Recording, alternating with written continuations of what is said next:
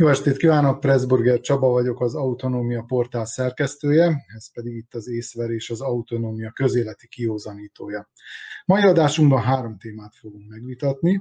Az első pont alatt a szerbiai kormány első száz napjával foglalkozunk, pontosabban ezen belül is inkább csak a maffia leszámolásról, vagy maffia felszámolásról lesz szó bővebben. A második pont alatt a második témánk a múlt heti újvidéki neonáci összejövetel lesz.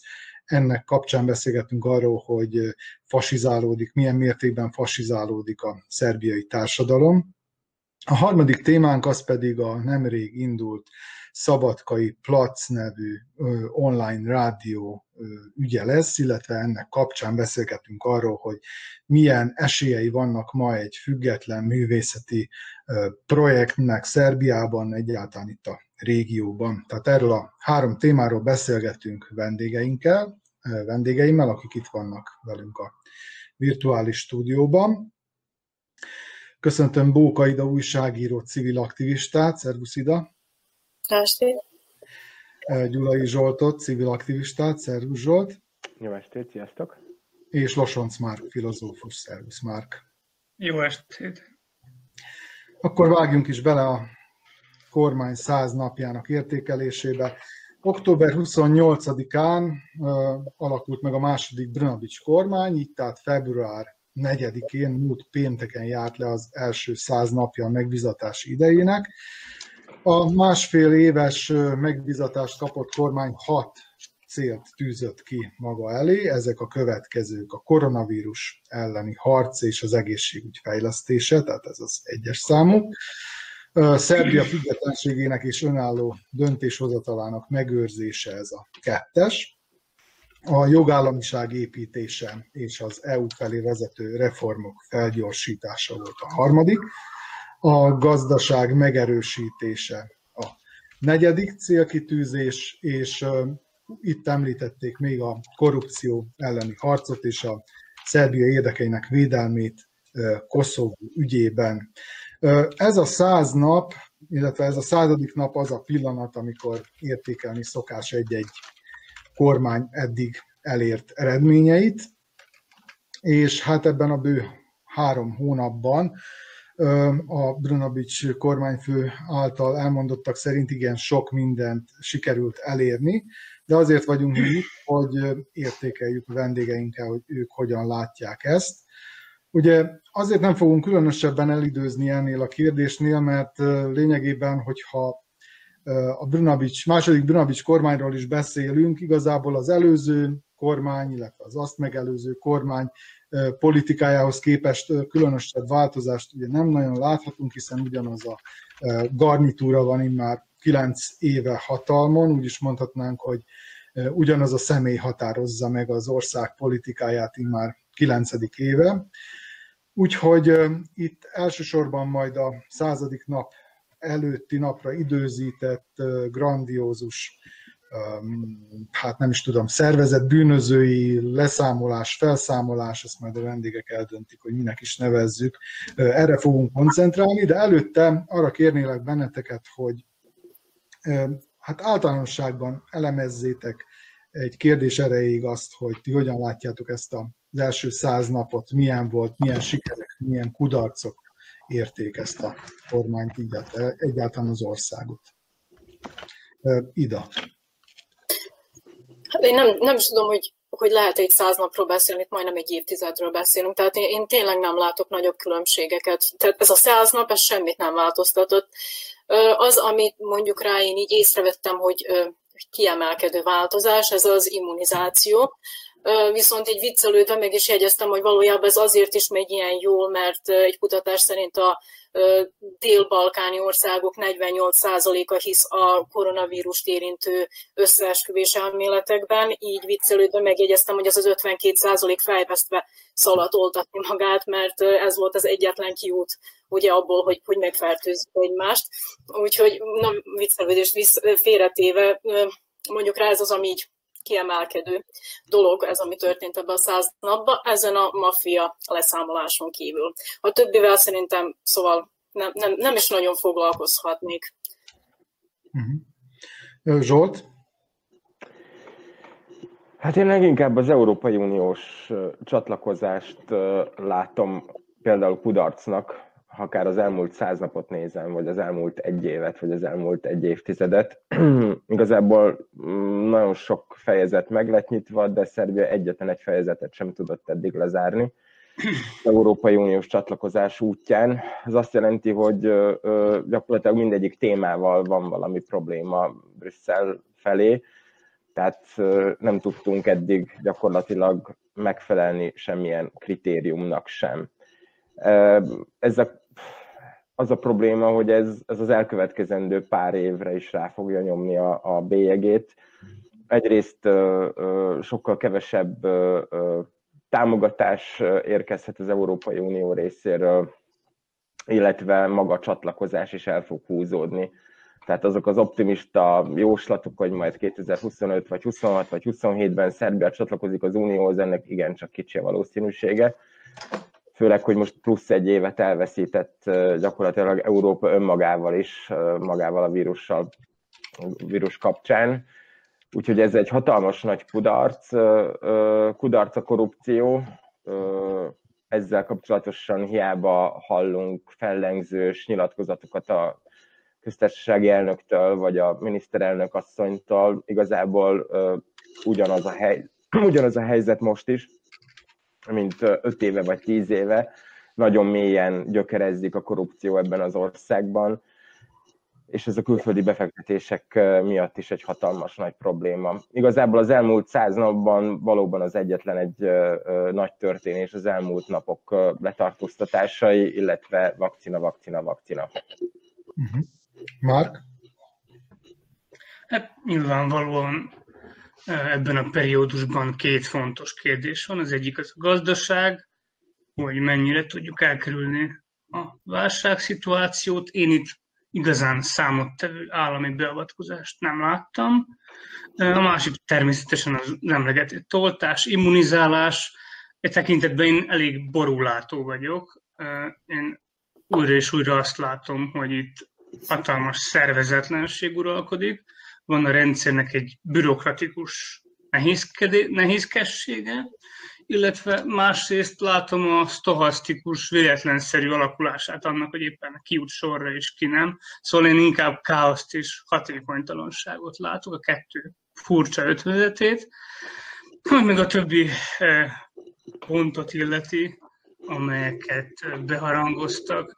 Hát nem lehet őket túl komolyan venni. Koszovóval azt hiszem minimum 96 óta foglalkozunk, de akár sok évtizedre is visszamehetnénk, az, hogy nemzetközi diplomáciai úton mit kényszerítenek ki, én megoldásnak eleve nem nevezném, úgyhogy eleve abszurdumnak érzem ezt az egész ö, ö, propagandát, amit ezzel kapcsolatban sugalnak, a szervezet bűnözésre, majd meg a korrupcióra nyilván majd visszatérünk, de azt hiszem, hogy ez is egy Ebben a formájában legalábbis lerágott csont, tehát ezzel is 2002 óta foglalkozunk minimum, illetve 2012 óta Vucic újra és újra bejelentette, hogy leszámol a korrupcióval, a szervezet bűnözéssel, ugye Miskovic letartóztatásával kezdte, láttuk, hogy abból is mi lett, és két-három évente előjön ezzel, és egyre inkább tragikomikus szerintem.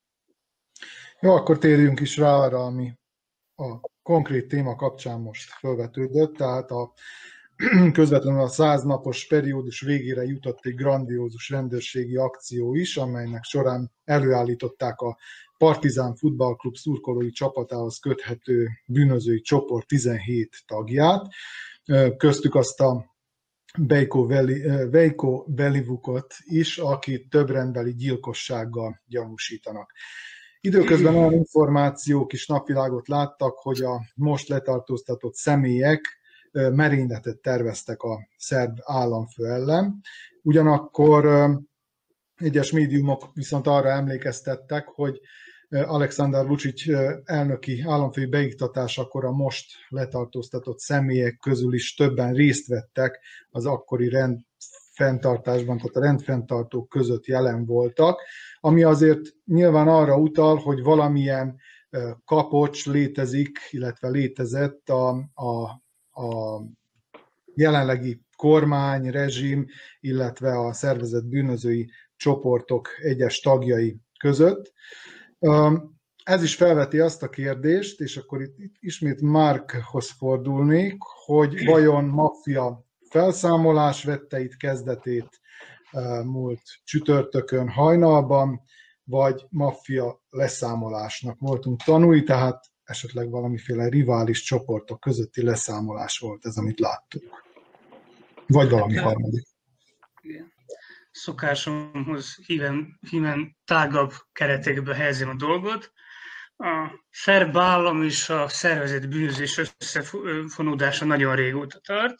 Ugye már az 1980-as években sem például nem igazán lehetett eldönteni, hogy Árkán az adott pillanatban szerb titkosszolgálat, jugoszláviai titkosszolgálat megbízottjaként szerepel valamely akcióban, vagy pedig éppenséggel simán csak mafiózóként eldöntetetlen volt, és ugyanezt elmondhatjuk a 90-es évekről. Nem mindig lehetett tudni, hogy valaki éppen a titkosszolgálat által megbízott paramilitáris szervezet, a SZO nevében tevékenykedik, vagy éppenséggel szervezett bűnözőként. Tehát ezt a egész probléma köteget régóta hordozzuk magunkkal. Most ugrok egy nagyot az időben.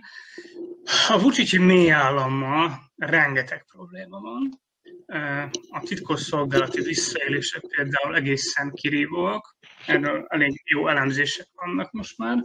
Ugye újságírókat zsaroltak a titkosszolgálatok révén, kiderült, hogy pártot is lehallgattak történetesen, a radikális pártot, a haladó át, párt által kontrollált titkosszolgálat. Ugye nagyon kínos esetekbe keveredett a haladó párt egyik-másik jeles tagja. Mindenképpen említsük meg a drogkereskedelemmel kapcsolatos botrányt, a Jovanyicát, vagy például a fegyverkereskedelemmel kapcsolatos botrányt, a Krusikot itt egyértelműen szervezés, szervezett bűnözés is közel játszik tehát az összefonódások azok tényleg mindenfélék, és szinte földi halandónak lehetetlen is rekonstruálni a mindet, még hogyha van is olyan jó portálunk, mondjuk, mint a Krik, amely ugye azért elég sűrűn, elég részletes cikkeket közöl ezzel kapcsolatban. Hát és még lehetne ezt tágítani. Ugye állandóan szó van a különböző jobbára trinagórai székhelyű maffiákról, amelyek, mint említetted is, különböző módon kapcsolatban állnak, vagy Vuciccal, vagy a Vucic családdal, mert ugye a fiát is lefényképezték, azt hiszem futballmérkőzéseken az egyik maffia tagjaival, és még külön kitérhetnénk az egyes politikusok ügyeire, mondjuk a Sinisa Málénak rengeteg nagyon problémás ügye van, úgyhogy súlyos, súlyos problémákkal nézünk szembe, és hát ahogy ez lenni szokott a mély állam esetében, ugye egy összefonódnak az állami intézmények, a szervezett bűnözés, a szurkolói csoportok, ezt is láttuk már ugye Árkán futball szurkolókból állította össze ugye először a parlamentáris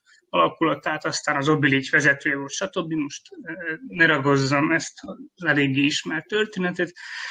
Minden esetre nagyon nehéz lesz ezzel a dologgal szembeszállni egy olyan államnak, amely maga is velejéig úgy tűnik érintett a dologban.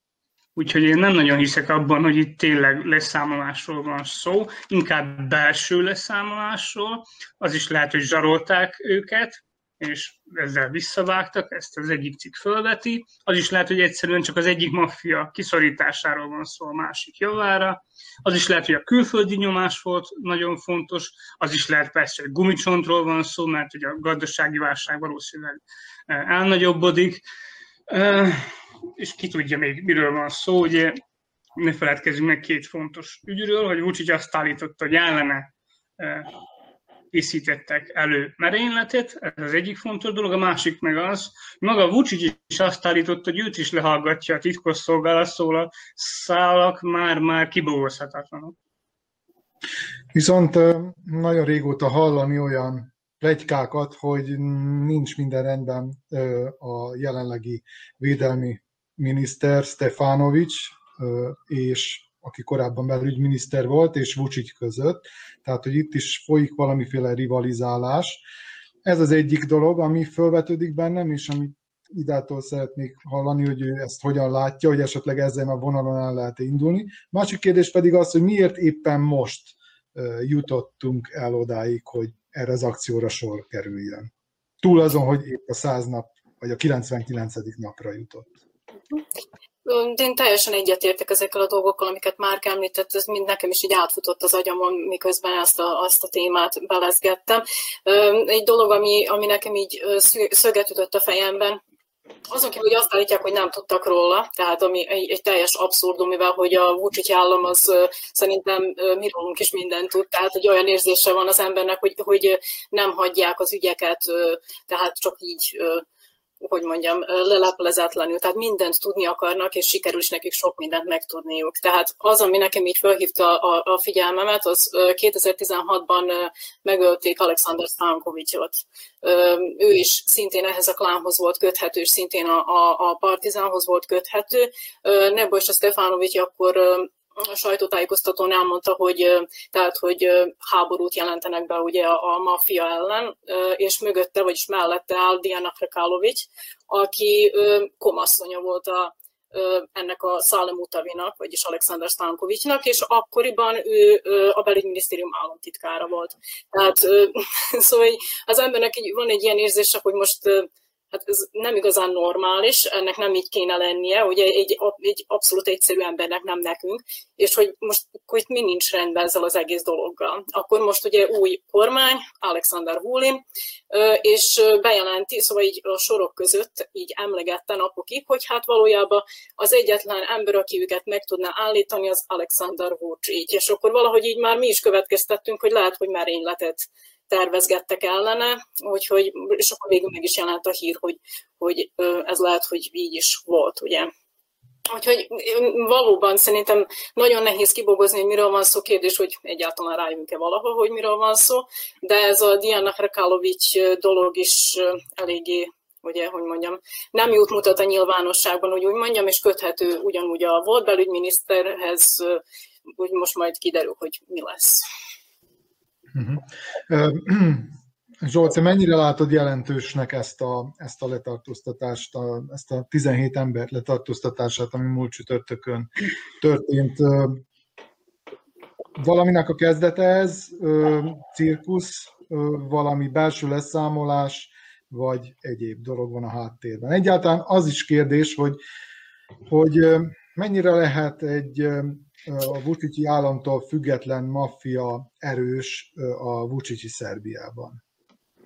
Igen, ez mindegy, mind nagyon jó kérdés, és mindegyik lehetőség nyitva van, és minden lehetőség adott ezzel kapcsolatosan. Igazából nekem az a, az a, az a furcsa, hogy ugye nyolc gyilkosság, nyolc gyilkossággal gyanúsítják. Nyilván az elsőt és a nyolcadikat nem tavaly követte el, hanem mondjuk 5-6-7-8 évnek ezelőtt. Ez azt jelenti, hogy ezek a gyilkosságok már nagyon régen megtörténtek, tehát bármikor igazából összefüggésbe hozhatták volna ezzel a személlyel ezeket a gyilkosságokat. Nekem az egész minden, minden részletében nagyon furcsa, viszont az biztos, hogy, hogy ezt a múlt évet, mármint a 2020-as évet az alvilág is megsínylette. Nyilván a mozgásterük is sokkal inkább beszűkült. Ha csak a, a, a legegyszerűbb mondjuk Svercet nézem, ami itt nálunk Szabadkán több határon keresztül is történik az év minden napján 0-24 órában, legyen a legegyszerűbb termékektől a, az autón, a fegyveren, vagy a kábítószeren keresztül. Lényegesebben, nehezebben voltak olyan hónapok, ahol, ahol egyáltalán nem is tudtak a, akár Magyarország felé, akár bármelyik határ irányába átlépni bármilyen Svercel kapcsolatosan sem. Tehát, hogy itt időt veszítettek, pénzt veszítettek, piacot veszítettek 2020-ban, nem csak a, a legegyszerűbb gazdaság alakult át, hanem, hanem az alvilágnak a, a, a szerepei, a területei, a piaca, Tehát ez egy, szerintem egy nagyon fontos szempont, és nyilván, hogy felszínre jönnek majd azok a feszültségek is, amik a, a kormány vezető politikusai között vannak, akár Stefanovics és Fucsis között, vagy igazából lehet, hogy majd a későbbiekben fog kiderülni az, hogy, hogy ki itt, a, ki itt a ludas ebben az egész történetben. Az biztos, hogy ha, ha, ha szabadkát nézem, itt a politikai garnitúrát, akik vezették az elmúlt négy évben a várost, illetve vezetik most is a haladó párt részéről, valamikor mindannyian a vámon dolgoztak. Tehát ezek, ezek olyan emberek, akik több éven vagy akár évtizeden keresztül működtek együtt a, a, a svercerekkel, és itt azért rengeteg áru átmegy, akár a vasúton, akár a négy határátkelőn, ami itt Szabadkához közeleség és láttuk azt, hogy Bogdan Labán mennyire meggazdagodott abból, hogy ő csak egy 115 ezer dináros havi keresettel rendelkező polgármester volt, közben több millió eurós ingatlannal rendelkezik csak Kotor közelében, és hát azért ne felejtsük el, Kotor az a hely, ahonnan a legtöbb klán, maffia klán itt a Balkánon, ahol megszülettek, illetve ahonnan kiindult ez az egész egész maffia történet. Az elkövetkezendő száz napban majd meglátjuk, hogy, hogy, hogy folytatódik-e. Ugye Vucic elnök emlegette Szabadkát és Vrányét, ahol majd még várhatóak letartóztatások.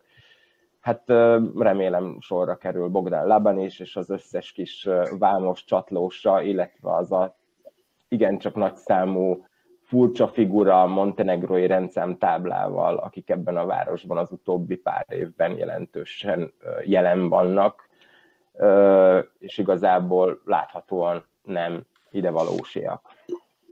Uh-huh. Mark, ugye az elmúlt mondjuk kilenc évben, de lehetne ezt akár tágítani még tovább, ritkán jutottak el ezek a nagy ügyek a, a bírósági epilógusig, vagy hogy el is jutottak végül valami, hát nagyon enyhe, enyhe történetre futottak ki, és egyáltalán nem az lett a vége, ami az, eleje, az elején beharangoztak. Hát gondoljunk csak például Dragoszláv Koszmáját ügyére, akit még azt hiszem 2014-ben vagy 2012-ben úgy említett a az államfő, mint a legnagyobb drogdillert a Balkánon. Aztán tulajdonképpen fölmentéssel zárult a, a, a, a bírósági ügye 2018-ban, de egyáltalán nem is ilyen alapon ö, került a bíróság elé, és nem is, nem is a, a drogdíljei miatt ö, kellett volna, hogy elítéljék, hogyha elítélték volna, hanem egész más ügyek miatt. Tehát arra vagyok kíváncsi, hogy szerinted itt ez milyen irányba folytatódhat valóban egy határozott maffia ellenes harc, vagy valami akár belső leszámolás következik, ami eljut egyfajta epilógusig, vagy hát majd ez is egy ilyen kicsit elkenyt ügy lesz, mint az összes többi. Hát nem akarom az ördögöt festeni a falra. Megtette ezt helyette más Alexander Vucic, aki különösebb köntő falazás nélkül utalt a Gingics meggyilkolásának esetére 2003-ra, és kétségtelenül fölmerül a gondolat, amikor az ember ennyi szervezett bűnözést lát egy helyen, amelyek ráadásul ugye egymással szemben álló klánokat jelentenek. Szóval fölmerül a kérdés, hogy nem lesznek ennek rendkívül súlyos következményei, legalábbis ami, ami a szerbiai kormányt, vagy az elnököt, vagy bárki mást illeti. De mint mondtam, én abban nem hiszek, hogy a mostani szerbiai állam képes lenne, vagy akár szándékában állna teljes egészében leszámolni a ezzel a jelenséggel, vagy legalábbis radikálisan visszaszorítani. Én ezt őszintén szóval kép, képtelenségnek tartom az említett okoknál fogva, azért, mert akkor az összefonódás, hogy ezt képtelenség mi végrehajtsa. Jó, akkor térjünk is át a következő témánkra. A múlt héten, ez szintén ezen a csütörtökön történt, amikor letartóztatások is történtek, csak ez újvidéki történet, mint egy fél száz szélső jobboldal irányultságú személy gyűlt össze Újvidék központjában a pravoszláv nagyboldogasszony templom előtt. A túlnyomó részt fiatal férfiakból álló csoport tagjai neonáci szimbólumokat viseltek, és Hitler csatlósát Milan Nédicset éltették. Nédics állítólag ezen a napon, azaz február 4-én lett öngyilkos. A neonáciknak igazából az fájt, hogy éppen ezen a napon, azaz az általuk nemzeti hősnek tartott Nédics öngyilkosságának napján tartottak a városban egy antifasiszta összejövetelt, amelynek témája a szerb társadalom fasizálódása volt. Végül a rendőrség intervenciójának köszönhetően nem történt incidens, nem engedték a szélső jobboldali csoportot, hogy felvonulást tartson és látogatást tegyen, úgymond idézőjelben az antifasiszta tribünön. Az eset több dologra is rávilágít. Egyrészt ugye az sokat mondó, hogy az összejövetelet a pravoszláv templom előtt tartották meg, azt még imádkoztak is a fiatalok, hangosan mondták az imát együtt, kórusban. Másrészt a résztvevők életkora is mondjuk meghatározó, tehát kimondottan fiatalok, középiskolások talán 20 év körüli fiatalokról beszélünk, és főleg férfiakról. Harmadrészt megállapítható az is, hogy tulajdonképpen viszonylag kevesen voltak. Úgyhogy mindezeket figyelembe véve ida tőled kérdezném, hogy mit lehet ezekből a paraméterekből kiolvasni? Tehát mennyire valós veszély, vagy valós jelenség Szerbiában a fasizálódás jelen Szerintem nem kell, hogy a számuk megtévesszen bennünket. Tehát az, hogy ők csak 50-en voltak, az nem jó hír. Tehát én soha nem mondanám azt, hogy á, jó van, ez csak 50 fiatal. Ez nagyon nagy probléma. Tehát kezdve attól, hogy ez a, az antifasiszta megbeszélés, ez egy zárt körű dolog volt. Nem reklámozták sehol, mégis kiderült. Oké, okay, kiderült. Bejelentették, hogy akkor ők felvonulást tartanak. Ez kiderült a nyilvánosságba. A rendőrség nem tiltotta be, hanem eljött és megjátszotta a rendőrt, hogy úgy mondjam, és van egy ilyen videó különben a 021 portálon, nem tudom, hogy pontosan kikészítette melyik médiaház, úgyhogy most nem, nem hozom fel a forrás pontosan. A negyedik perc újvidék újonnan kiválasztott rendőrfőparancsnoka oda megy hozzájuk, és azt mondja, fiúk, megértjük egymást, ugye? Ne menjetek, maradjatok még itt egy kicsit, aztán menjetek haza. Ők azt mondják, jó. Na, tehát ez lehetett volna másképp is. Tehát biztosak vagyunk abban, hogy a rendőrség valójában eljátszotta azt a szerepet, ami, amit a nyilvánosság előtt el kell, hogy játszon ezzel az ügyel kapcsolatban. Ez, ez az egyik. Tehát az antifasiszta szervezet mellesleg adott egy nyilatkozatot, az, úgy tudom, a 021 rádiónak, hogy egyá, a 021 portálnak, hogy egyáltalán nem ez volt az oka annak, hogy összehívták ezeket a szervezeteket, hanem az, hogy úgy érzik, hogy ismét nagyon tehát ezek a fasiszta tendenciák felerősödtek a városba, és nem is tudták, hogy Nédics ezen a napon lett öngyilkos.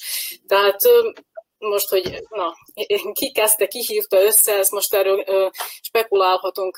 Tény az, hogy az a szervezet, az újvidéki nacionalisták. Kötődik a belgrádi nacionalisták elnevezésű szervezet mozgalomhoz, hogy úgy mondjam, és ez a Junák alapítvány, ugye ők voltak az állítólagos szervezője ennek a, ennek a megmozdulásnak, és hát az első, vagyis a belgrádi nacionalisták megrongáltak egy műemléket, egy hát most már két héttel ezelőtt Belgrádban, és az aktivitásai köthetők ehhez a Robert Rundóhoz, amerikai állampolgárhoz, aki neonáci aktivitásai miatt és erőszak miatt is ugye körözték és el is ítélték Amerikába, és utána itt talált magának hazát, hogy úgy mondjam. Van neki egy bejelentett tége is, és ilyen divatmárkája, és valójában ezt mind azért mondom, mert ezáltal is toborozza a fiatalokat. Tehát ha valami érdekes, akkor ez egy divatmárka, egy szubkultúra, egy olyan közösség, ahol más olyan fiatalokkal találkozol, akik lehet, hogy olyan zenét hallgatnak, mint te,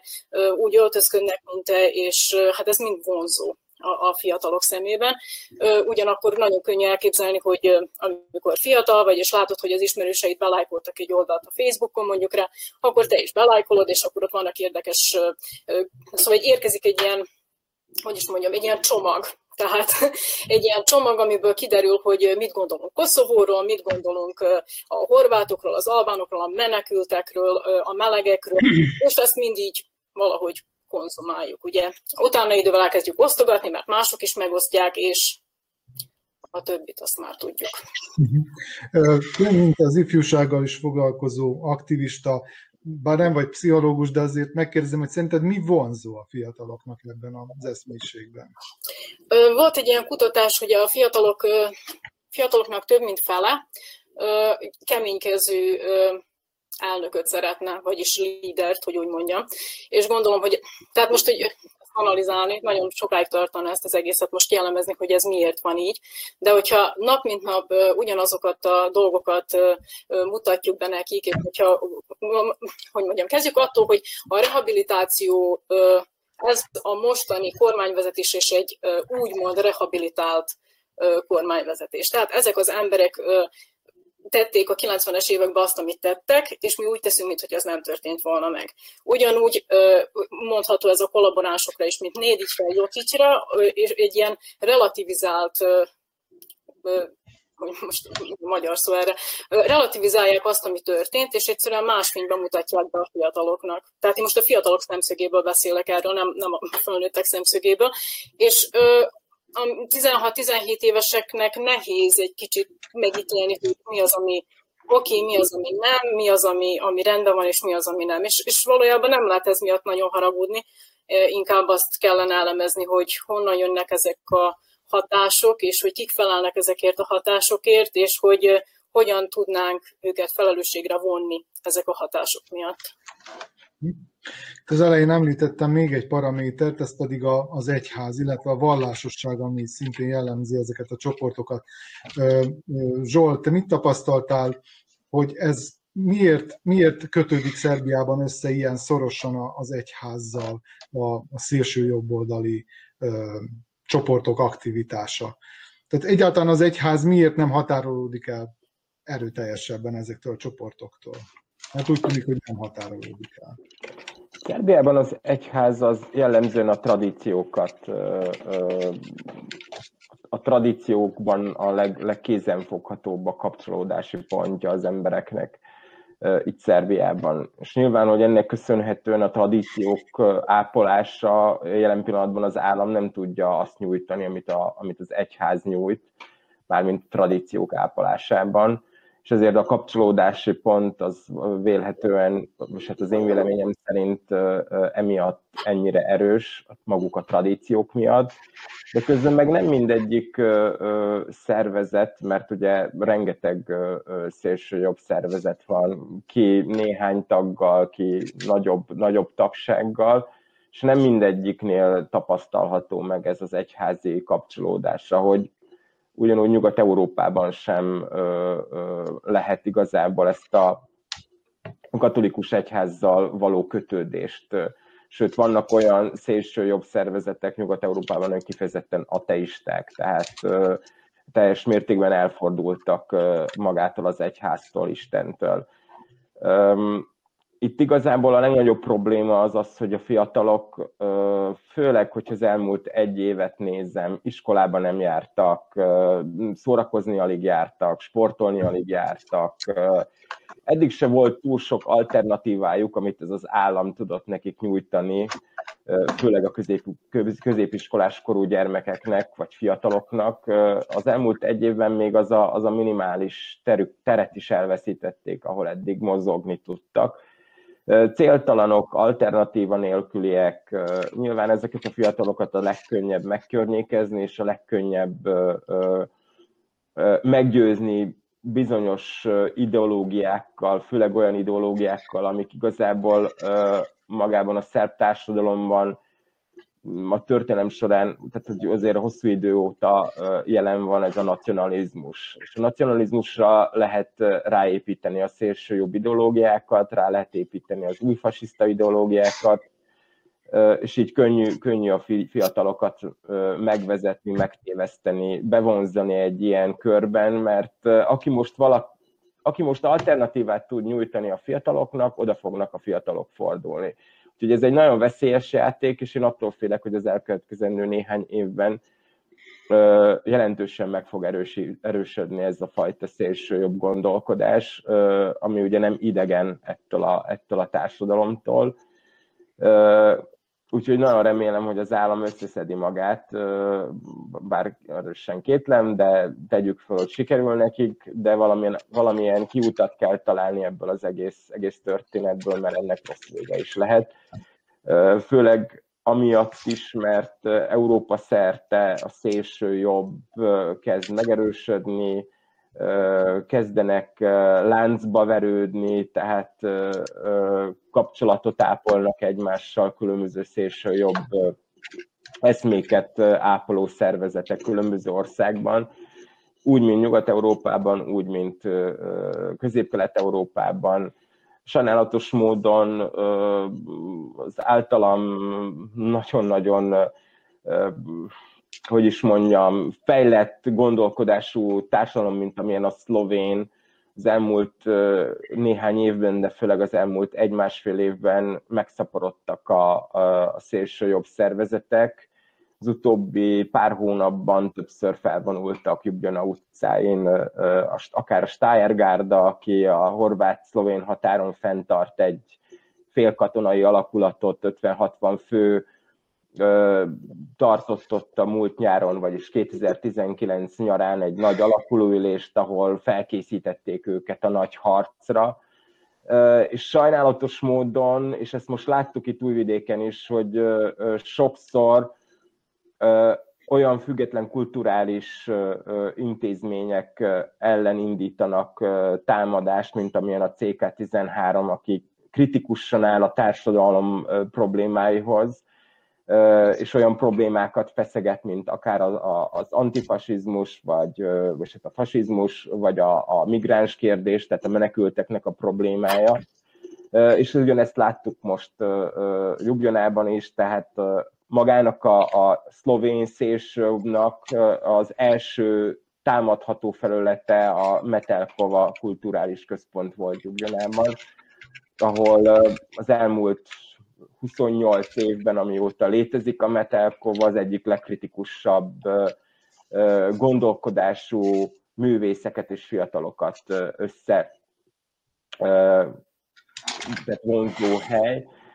Úgyhogy uh, itt nagyon sok párhuzamot látok, uh, akár ha megnézem Magyarországon az elmúlt egy évben Betyár seregnek a felvonulását múlt évben Budapesten. Sajnos a karhatalom, maga, maga az adott rezsimek, sokszor főleg a jobboldaliak, mint amilyen a szlovén kormány vagy a magyar kormány, nem igazán veszi az elejét ezeknek a, ezeknek a mozgalmaknak, nem tiltja be őket, sokszor még, még látható most ez éppen Jubjanában, hogy pont a Metelkovát rohanta le a rendőrség tegnap este, ahelyett, hogy a, a szélső jobb szervezeteket tartotta volna távol ettől a, ettől a kulturális intézménytől.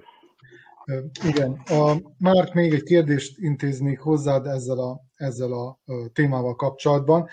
Mi azt látjuk, hogy Szerbiában igazából nincs politikai, meghatározó politikai kifejezés módja a szélső jobboldali vagy a neonáci ideológiának. Tehát mondjuk, ha a radikális pártot vesszük, az is mégis alapvetően egy soviniszta, ultranacionalista pártnak mondható, de semmiképpen nem neonáci pártnak, vagy ott van a Leviatán, ami mondjuk talán mondható annak, és indult is legutóbb a választáson, de még az egy százalékot sem írt el. Tehát, hogy igazából a bolykottáló pártok között sem látunk olyat, amelyik ezt az ideológiát képviselni, mondjuk, hogy szerencsére, és azok között se, amelyek bejutottak a parlamentbe. Tehát hogy mi az oka annak, hogy a politikai kifejezés módban ezek ilyen gyengék Szerbiában?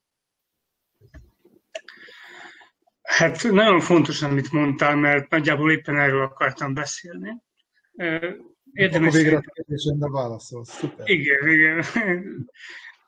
Érdemes pár szót vesztegetni a Nédicsre, ha már ő volt az apropója ennek az eseménynek. Nédics egyértelműen nem népszerű a szerb szélső oldalon. Mindenkinek ajánlom figyelmébe Vojislav Sese és Bosko Obrádovics vitáját. Sese ugye azzal támadja Obrádovicsot, hogy ezzel a látkozott náci kollaboráns nédítjel foglalkozott, a, az életművén dolgozott, kiadatta, stb. Zobrádovics pedig mindenáron igyekezett elhatárolódni ettől a váttól. Azaz egyikük számára sem volt Nédics igazán egy elfogadható történelmi személyiség, és ez szerintem szimptoma számba megy. Ugye nagyon fontos például a Nédics és a csetnikek közti különbség, mind az előbbit nem rehabilitálták újra, csetnikeket ugye nagyon is, és természetesen, hogyha egy radikálisnak radikális pártbelinek azt mondják, hogy a csetnikek eh, kollaboránsok voltak, akkor minden áron le fogja tagadni, és nem fog büszkélkedni azzal, hogy de igenis a német nácikkal eh, kiváló viszonyt tápoltak. És ezek azért nagyon fontos dolgok. Én azt mondanám, hogy tünetértékű, hogy eh, csak 50-en voltak ezen az eseményen, mert szerintem Szerbiában ennek a nyíltan náci barát, egy fasiszta dolognak nem igazán van keletje. Természetesen amennyiben erőszakos cselekedetekre kerül, sor, vissza kell őket szorítanunk, marginalizálnunk kell a, a megnyilvánulásaikat a nyilvánosságban, stb. Én azonban sokkal inkább tartok azoktól a szélsőjobboldali szervezetektől, amelyek intelligensebbek, nem régi vágásúak, régi módúak, hanem érzékelik, hogy új szelek fújnak, új idők járnak.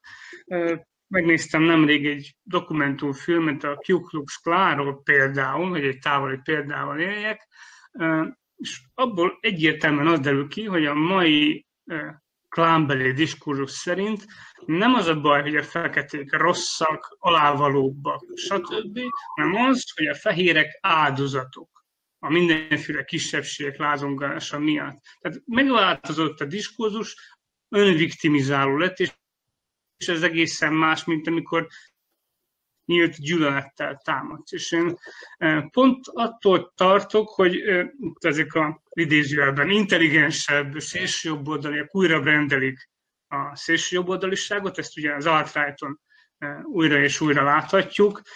Olvastam egy cikkben, hogy például patrióta, humanitárius szervezetek lepre alatt tűnnek fel, és szerintem ez a fajta cizelláltabb szélsőjobboldaliság sokkal nagyobb veszélyt jelent, mint ez a viszonylag kis számú, igazából bizarr náci megnyilvánulás.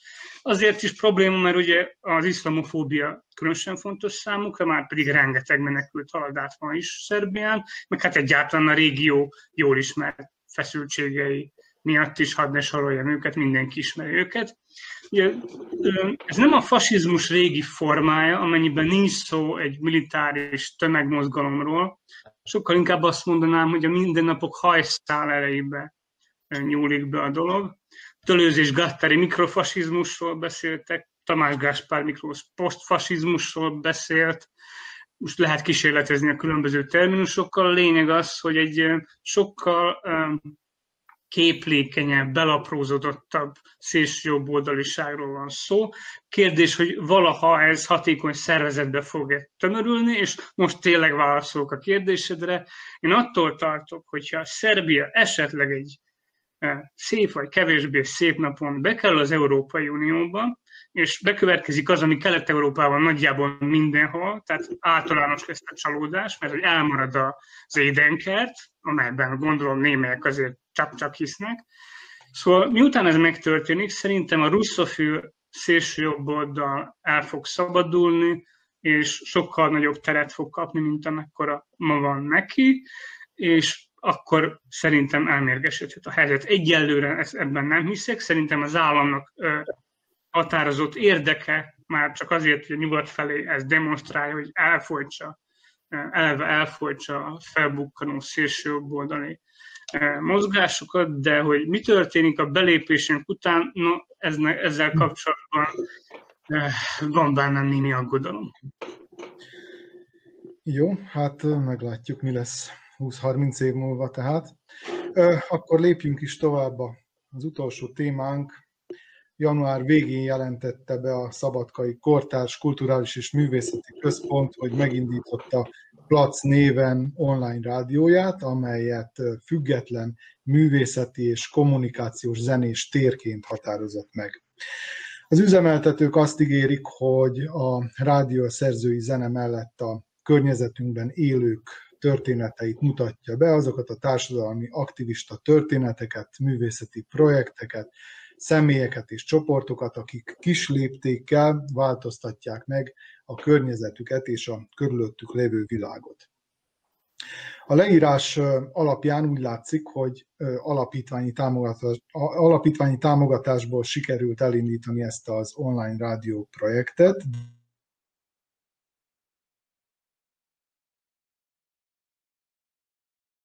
Zsolt, téged kérdezlek, te egy hát tulajdonképpen egy független kulturális teret üzemeltettél a Klein House-t. Mennyire életképesek ma ezek az efféle kezdeményezések? Mennyire van még igény egyáltalán az ilyesmire itt tájainkon, vagy akár a szükebb régióra is gondolhatunk?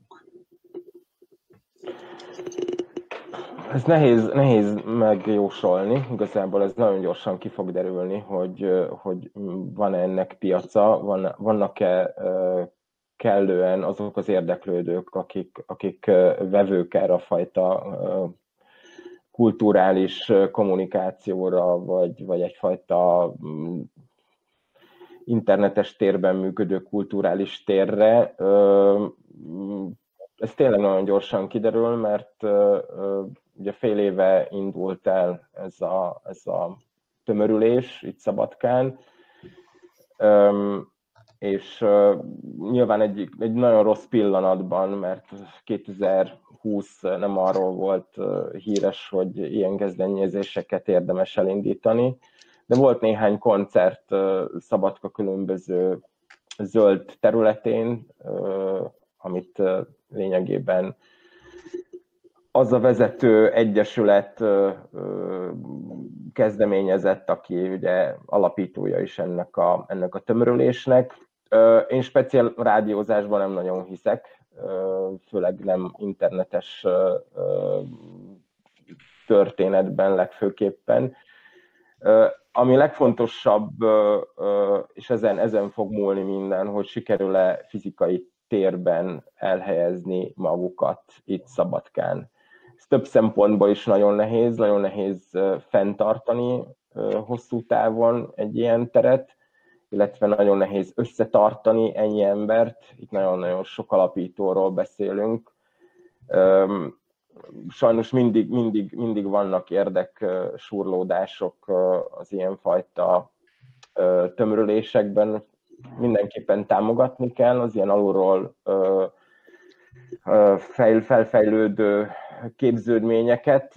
Az biztos, hogy, hogy sokkal előbb kellett volna talán tíz évvel ezelőtt kellett volna Szabadken egy ilyen, egy ilyen formációt létrehozni, mert az elmúlt tíz évben, abból is az elmúlt öt évben teljes mértékben elmaradt a kultúrára való nevelés, tehát úgy nőtt fel egy teljes középiskolás generáció, akiknek igazából nem érdekes megnézni egy kiállítást, nem érdekes elmenni egy táncelőadásra, vagy nem érdekes igazából semmi, ami a kultúrával kapcsolatos.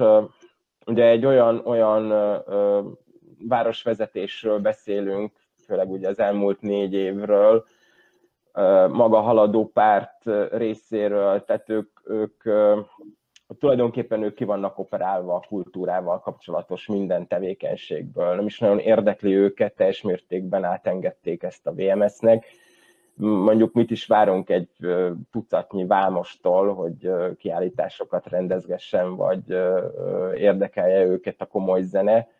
Vasút történet. Igen, például.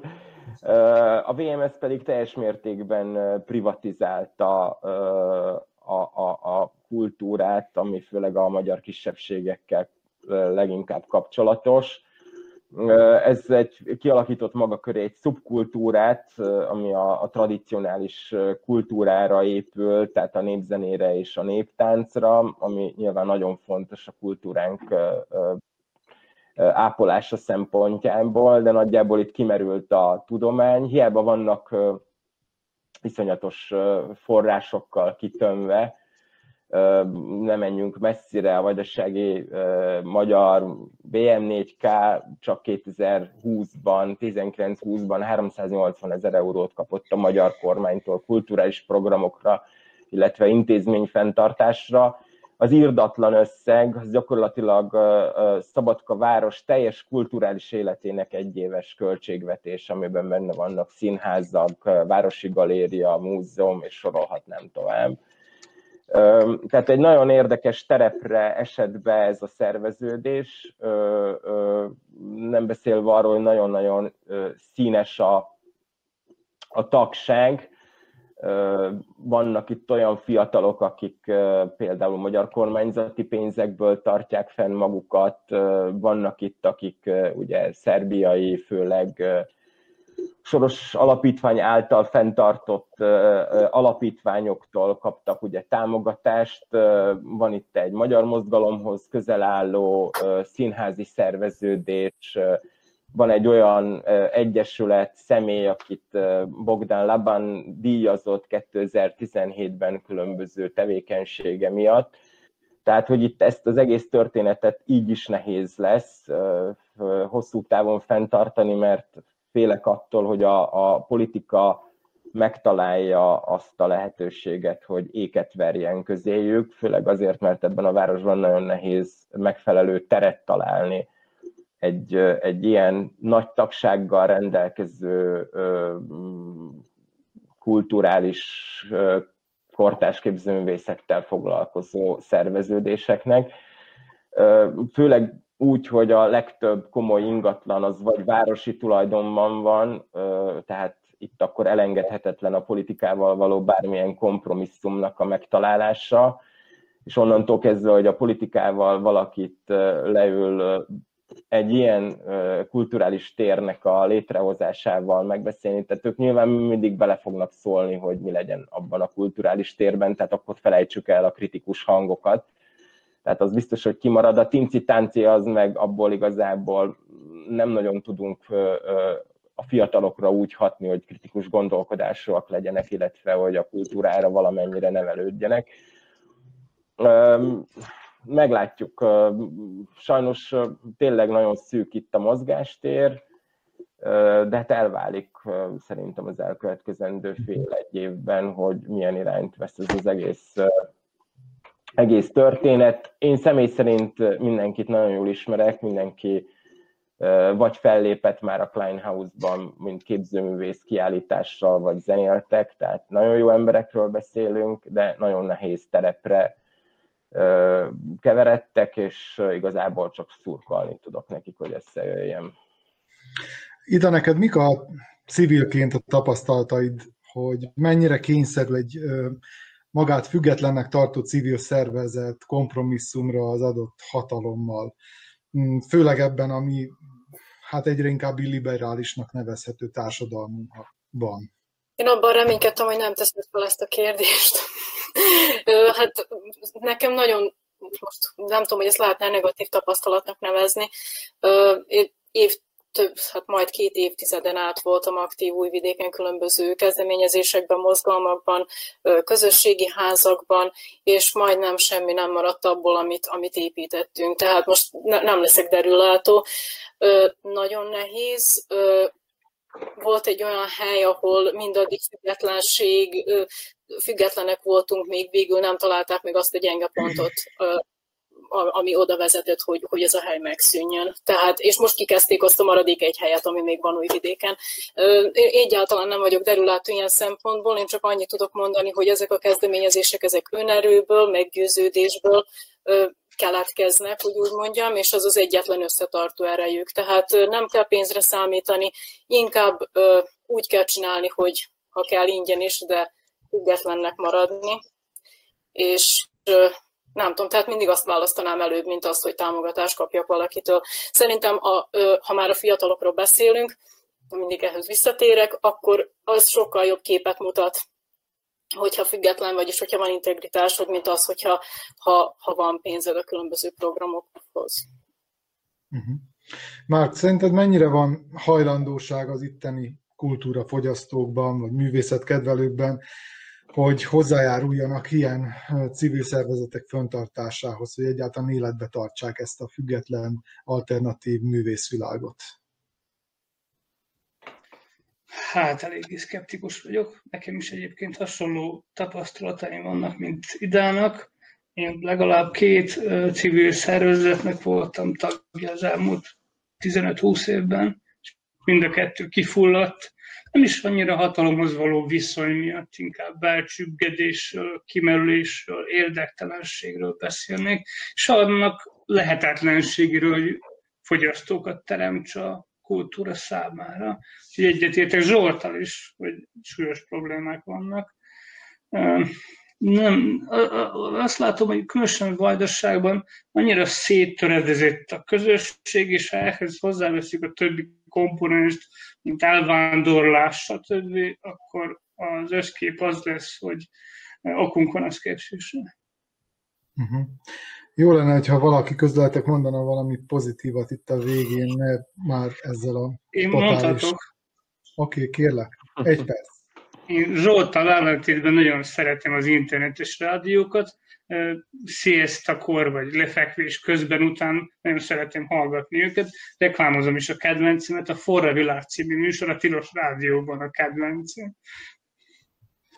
Köszönjük szépen, de hát sajnos erről az jut eszembe, hogy ma bírósági ítélettel elvették a Klubrádiónak a frekvencia engedélyét, úgyhogy egy újabb, kizárólag online rádióval gazdagodott a magyar online rádiózás tere.